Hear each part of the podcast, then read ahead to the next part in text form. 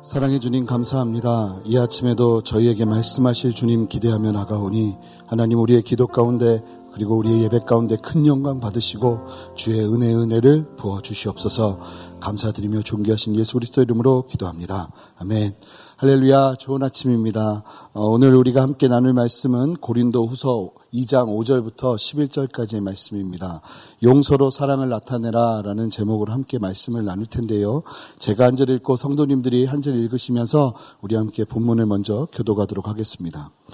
근심하게 한 자가 있었을지라도 나를 근심하게 한 것이 아니요 어느 정도 너희 모두를 근심하게 한 것이니 어느 정도로 함은 내가 너무 지나치게 말하지 아니하려 함이라. 이러한 사람은 많은 사람에게서 벌 받는 것이 마땅하도다.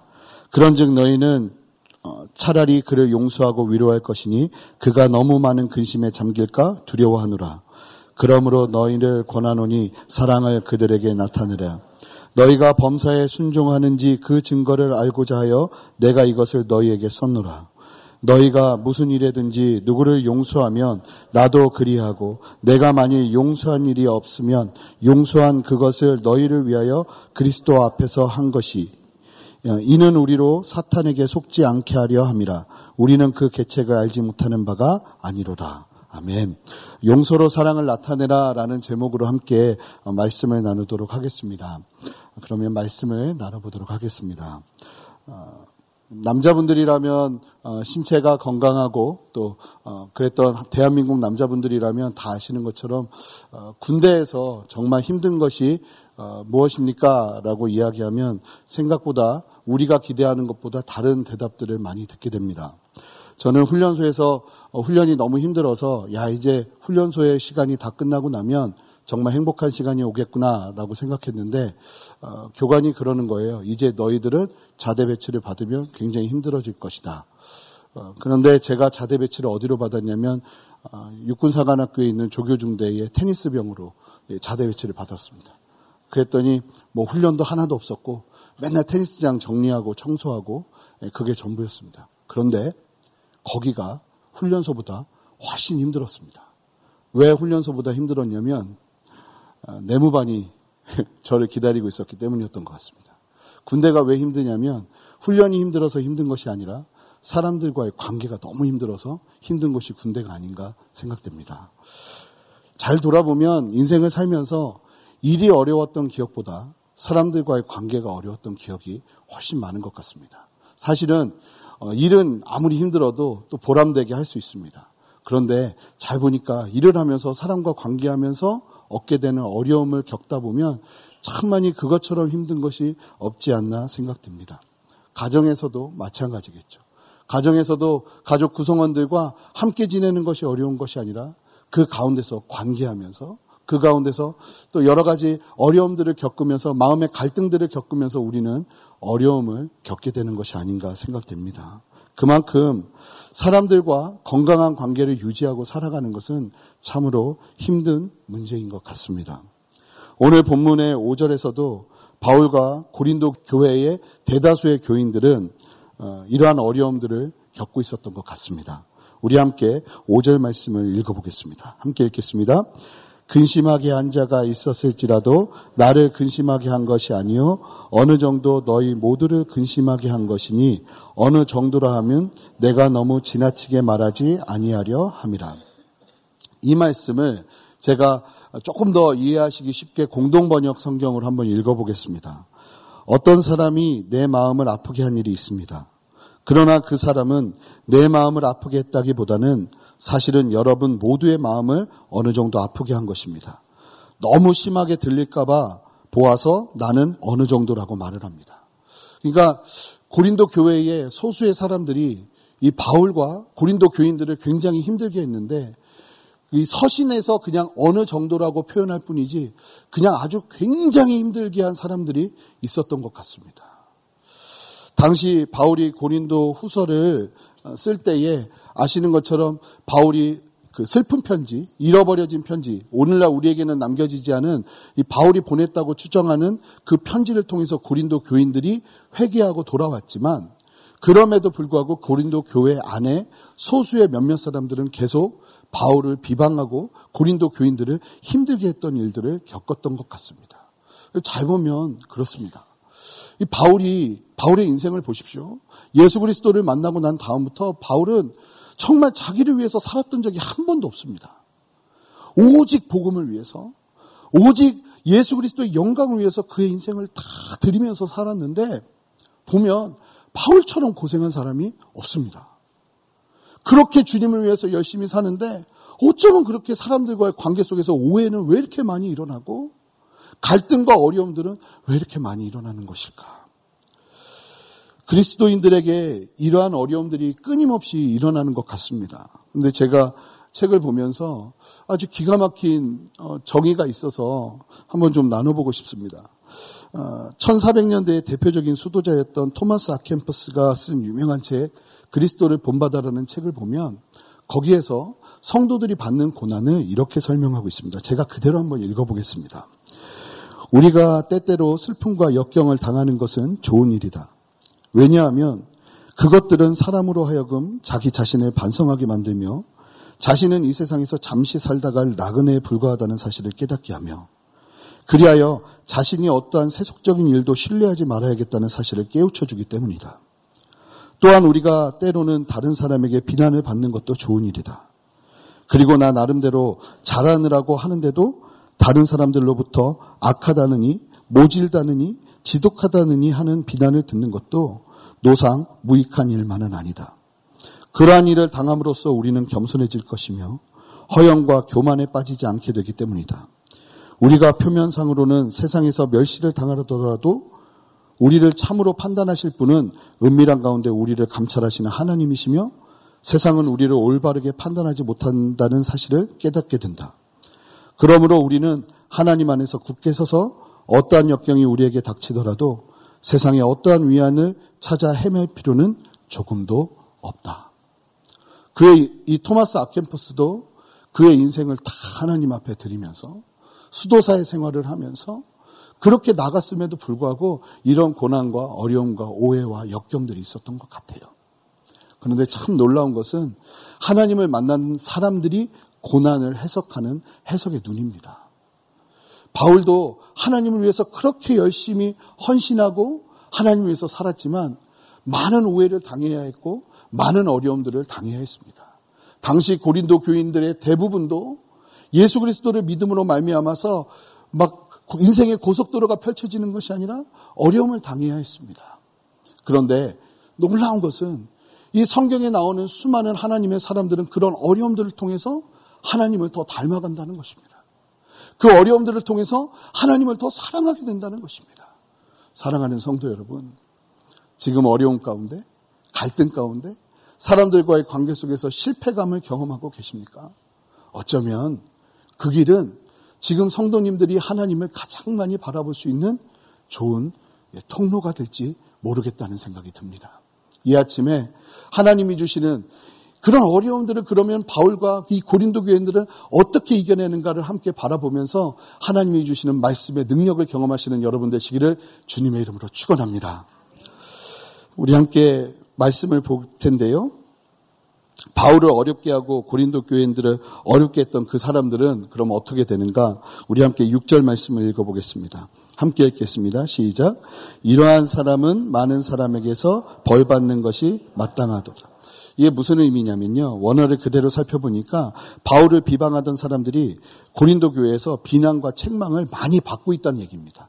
마땅하다 이렇게 막 소원을 얘기하는 것이 아니라 이미 처음에는 이렇게 거짓을 이야기하고 옳지 않은 말을 하는 사람들의 말이 힘을 받는 것 같습니다. 하지만 우리가 기억해야 될 진리는 진리가 아닌 거짓은 뿌리가 없기 때문에 시간이 지나면 다 사라지고 힘을 잃게 된다는 것입니다. 오직 진실한 일들은 뿌리가 있기 때문에 시간이 흘, 흘, 흘, 지나고 많은 비바람이 불고 나서도 아주 꼿꼿하게 서 있는 것을 보게 돼요. 이 고린도 교인들 안에 거짓됨을 이야기하고 옳지 않은 하나님의 진리가 아닌 것들을 이야기하는 사람들이 결국은 시간이 지나고 나니까 교회와 교인들로 하여금 비난과 책망을 받고 있었던 것 같습니다.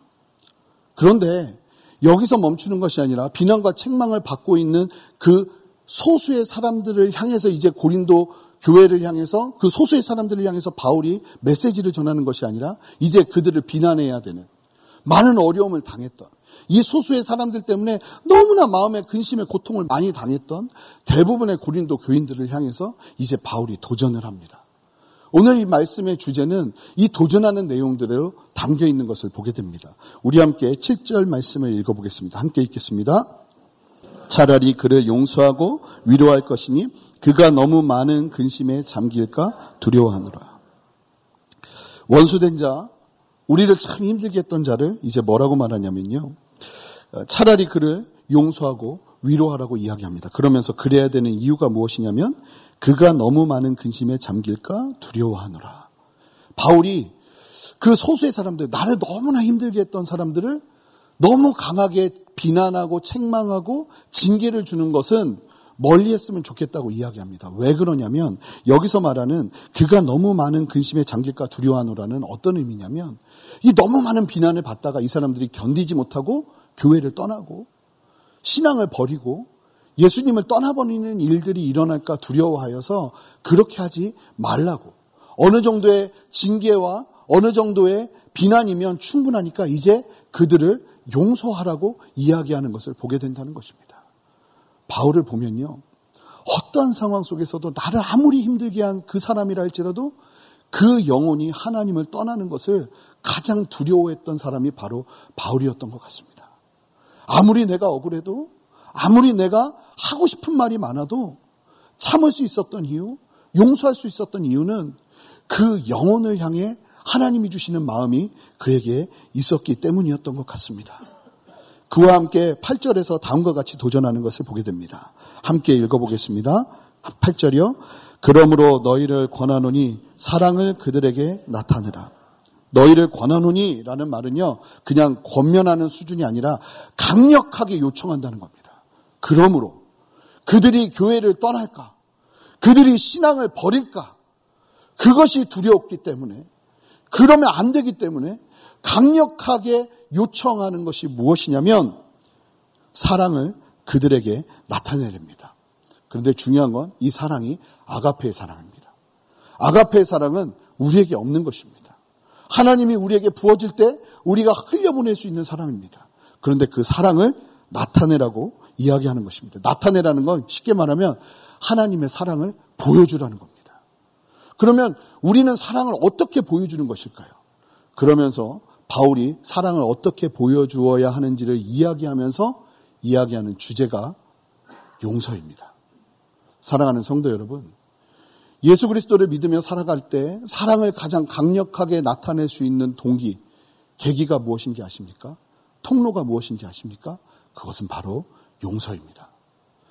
정말 예수 그리스도의 사랑을 나타내야 될 때 나타낼 수 있는 가장 강력한 무기가 무엇인지 아십니까? 그것이 바로 용서입니다. 이 용서라는 말만 들으면 벌써부터 마음이 굳어지는 분들이 계실지 모르겠다는 생각이 듭니다. 사랑을 강력하게 나타내는 것이 용서라고 말하고 있는데 이 용서에는 특징이 있습니다. 우리 함께 10절과 11절 말씀을 한 목소리로 읽어보겠습니다. 함께 읽겠습니다. 너희가 무슨 일에든지 누구를 용서하면 나도 그리하고 내가 만일 용서할 일이 있으면 용서한 그것을 너희를 위하여 그리스도 앞에서 한 것이니 이는 우리로 사탄에게 속지 않게 하려 함이라. 우리는 그 계책을 알지 못하는 바가 아니로라. 첫 번째, 이 용서는요, 어떤 특징이 있냐면 세상의 모든 상황에 적용된다는 겁니다. 용서를 못할 상황이 없다고 이야기하는 것입니다. 10절에 보면 너희가 무슨 일에든지 누구를 용서하면 여기서 말하는 무슨 일은 모든 일을 이야기하는 겁니다. 인생을 살면서 용서할 만한 일이 있고 정말 용서가 안 되는 상황을 우리는 만납니다. 너무나 억울해서 너무나 미워서 그 용서하는 것 자체가 내 안에 내키지 않는 경우들을 만나게 될 때가 얼마나 많은지 모릅니다. 그런데 바울의 도전은 그리고 하나님께서 오늘 이 말씀을 통해서 우리에게 하는 도전은 무엇이냐면 용서는 모든 일에 적용돼야 된다는 것입니다. 이 상황만은 하나님 이 사람만은 내가 죽어도 용서 못하겠습니다. 하는 마음이 일어날지 모르겠지만 자 어떤 사랑을 나타내라고 그랬나요? 아가페의 사랑을 나타내립니다. 저도 잘 보면 언제 가장 많은 용서가 일어났는가? 하나님께 은혜 가장 많이 받을 때 용서가 가장 많이 일어났던 것 같습니다. 정말 이 사람만은 용서할 수 없다고 생각하는 그때 용서를 결정할 수 있었던 가장 큰 계기는 제가 훌륭한 사람이 이어서가 절대로 아니고 아멘 하셔야 됩니다. 이런 데는 예수님의 사랑이 너무나 크고 위대했기 때문에 제가 누군가를 용서할 수 있는 힘과 능력이 생기더라는 것입니다. 첫 번째 도전은 용서는 세상의 모든 상황에 적용된다는 것입니다. 두 번째 잘 보니까 용서는 우리의 결정이라는 것을 알게 됩니다. 누구든지 용서하면 나도 그리하고 내가 만일 용서한 일이 있으면 용서한 그것을 너희를 위하여 그리스도 앞에서 한 것이니. 이 용서가 하나님의 은혜로 저절로 되어지는 것이 아니라 내가 의지적으로 결정해야 되는 것임을 그리고 그 의지적인 결정을 통해서 하나님께서 우리에게 부어주시는 은혜가 있는 것임을 이야기하고 있는 것을 봅니다. 용서는요, 저절로 되어지는 것이 아니라 어떻게 이루어지는 것이냐면 용서할 수 없는 대상을 바라보는 나의 관점은 바뀌지 않았어요. 그런데 예수 그리스도의 그 구속의 은혜, 용서받을 수 없는 내가 주님의 보혈의 십자가의 공로로 인하여 용서받은 사실이 전인격적으로 우리의 다가오기 시작할 때 정말 그 용서받을 수 없는 나를 용서하신 주님을 바라보기 시작할 때 그래 내가 받을 수 없는 그 용서를 받은 그 은혜로 누군가를 용서할 수 있는 의지를 가지고 용서할 수 있는 힘이 생기게 되는 겁니다. 그리고 우리가 결정하는 거예요. 바라보는 관점이 바뀌는 거죠. 용서받은 내가 나를 괴롭게 했던 사람들을 바라보면서 용서를 선포할 수 있는 힘이 생기는 겁니다. 그리고 정말 마지막 열쇠는 뭐냐면 바로 우리의 결정이에요. 예수 그리스도의 그 복음의 놀라운 능력 안에서 하나님의 그 넘치는 은혜 안에서 사로잡혀서 예수 그리스도의 사랑으로 용서하기로 결정하는 은혜가 성도들에게 필요하다는 것입니다. 기억하십시오. 용서는 저절로 되어지는 것이 아닙니다. 용서는 우리의 결정이라는 것입니다. 잘 보니까요. 용서는요, 세 번째로 그 사람들 앞에서 하는 것이 아니라 예수님 앞에서 하는 것입니다. 할렐루야. 사람을 보고 용서하는 것이 아니라 예수님을 보면서 용서하는 것이 용서라는 겁니다. 그 사람을 볼 때 우리는 용서할 수 없을 수 있습니다. 그런데 그 사람 뒤에 있는 그 사람의 잘못을 대신해서 십자가 지신 예수님을 바라보기 시작하면 우리는 용서할 수 있습니다. 예수님 앞에서 하는 것이지 사람들 앞에서 하는 것이 아니라는 것입니다. 내가 예수님을 사랑하기 때문에 용서하는 것이지 그 사람들의 어떠함 때문에 용서하는 것이 아니라는 것입니다. 하나님의 놀라운 은혜가 임하고 용서를 통한 용서한 사람이 누리는 은혜가 더 큰 것입니다. 예수님의 사랑이 크게 임하면 임할수록 우리의 용서의 범위는 크고 넓어지는 줄 믿습니다. 기억하십시오. 우리가 나타내야 될 사랑은 아가페 사랑입니다. 하나님께서 주시는 사랑이라는 거예요. 그 사랑을 가지고 주님 앞에서 하는 것이라고 도전하고 있습니다. 사람들 앞에서 하는 것이 아닙니다. 주님 바라보면서 용서하는 것입니다. 어떻게 우리가 나를 괴롭게 하고 나를 힘들게 하는 사람들을 용서할 수 있겠습니까? 주님 바라보고 하는 것입니다. 성경에 보면 우리 보고 원수 갚지 말랍니다. 왜요? 원수 갚는 건 하나님이 하실 일이라는 거예요. 그럼 뭐 하느냐? 하나님 바라보면서 눈 딱 감고 너희들은 축복하고 사랑하라는 겁니다. 하나님을 신뢰하면서요. 우리가 용서할 수 없는 사람들을 축복하고 사랑할 수 있는 이유는 하나님을 너무나도 신뢰하기 때문입니다. 내 마음의 억울함도 하나님이 풀어주시겠지? 지금 이 상황의 억울함도 하나님이 풀어주시겠지 하는 굳건한 믿음이 우리 안에 있기 때문에 그러한 것입니다. 왜 용서가 안 되느냐? 하나님이 안 믿어져요. 하나님이 이 억울함을 풀어주시지 않을 것 같아요. 내 손으로 해야겠어요. 내가 원수 갚아야겠어요. 하나님의 말씀을 신뢰하기가 힘들어요. 나는 지금 당장 너무나 억울한데 주님께서 그거 내가 할 테니까 사랑하라고 말씀하시는 그 말씀이 전혀 믿어지지 않아요. 그러면 우리는 어떻게 하느냐?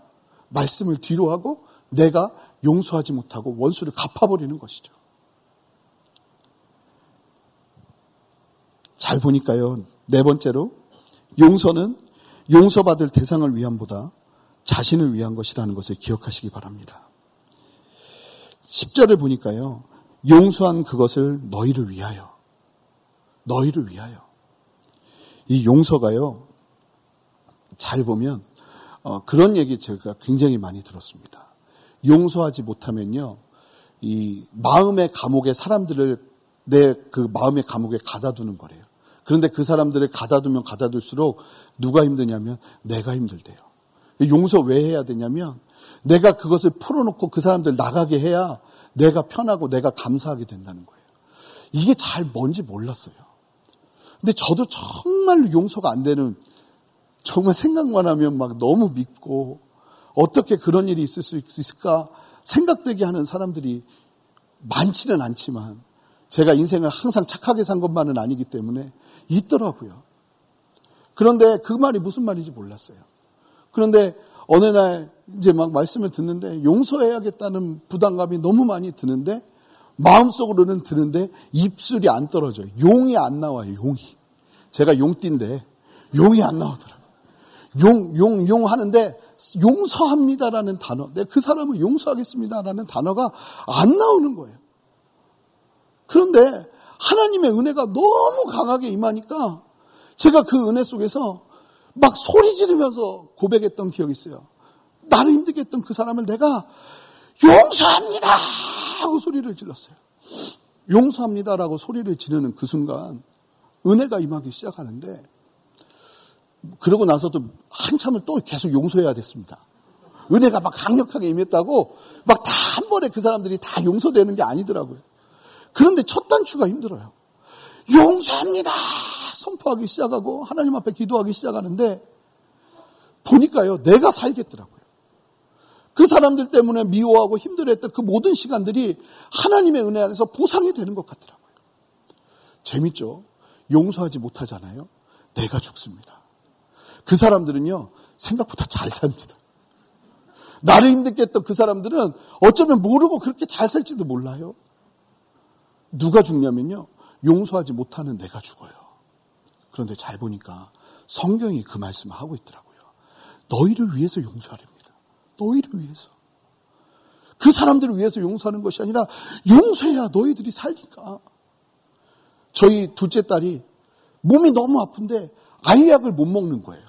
알약을 못 삼키는 거예요. 얘한테 알약 먹이려다가 30분을 씨름을 했어요. 그걸 먹어야 얘가 나을 수 있는데 알약을 못 먹는 거예요. 그런데요, 제가 계속 그 먹어야 돼. 먹어야 돼. 근데 아무리 노력해도 얘가 안 되는 거예요. 그래서 물을 엄청 먹이면서 알약을 쏙 집어넣었어요. 그랬더니 그 알약을 싹 먹더라고요. 그래서 제가 마음이 편한 거예요. 그런데 용서에 대해서 하나님이 말씀하신 이 말씀이 그런 뉘앙스예요. 용서해야 네가 살아. 용서해야 네가 다시 새로워질 수 있어. 그 마음으로 용서해, 용서해 하시는 것 같은 거예요. 근데 우리가 억울해서 그 상황을 우리가 믿음으로 바라볼 수 없어서 용서 못 하겠는 거예요. 용, 용, 용, 용, 용 이러고 있는 거예요. 그런데 우리가 용서하기로 결정하고 그것을 입술로 선포하기 시작할 때 하나님도 기뻐하시고 그래 이제 너 살겠구나. 너 더 이상 고통받지 않고 너 기뻐하겠구나.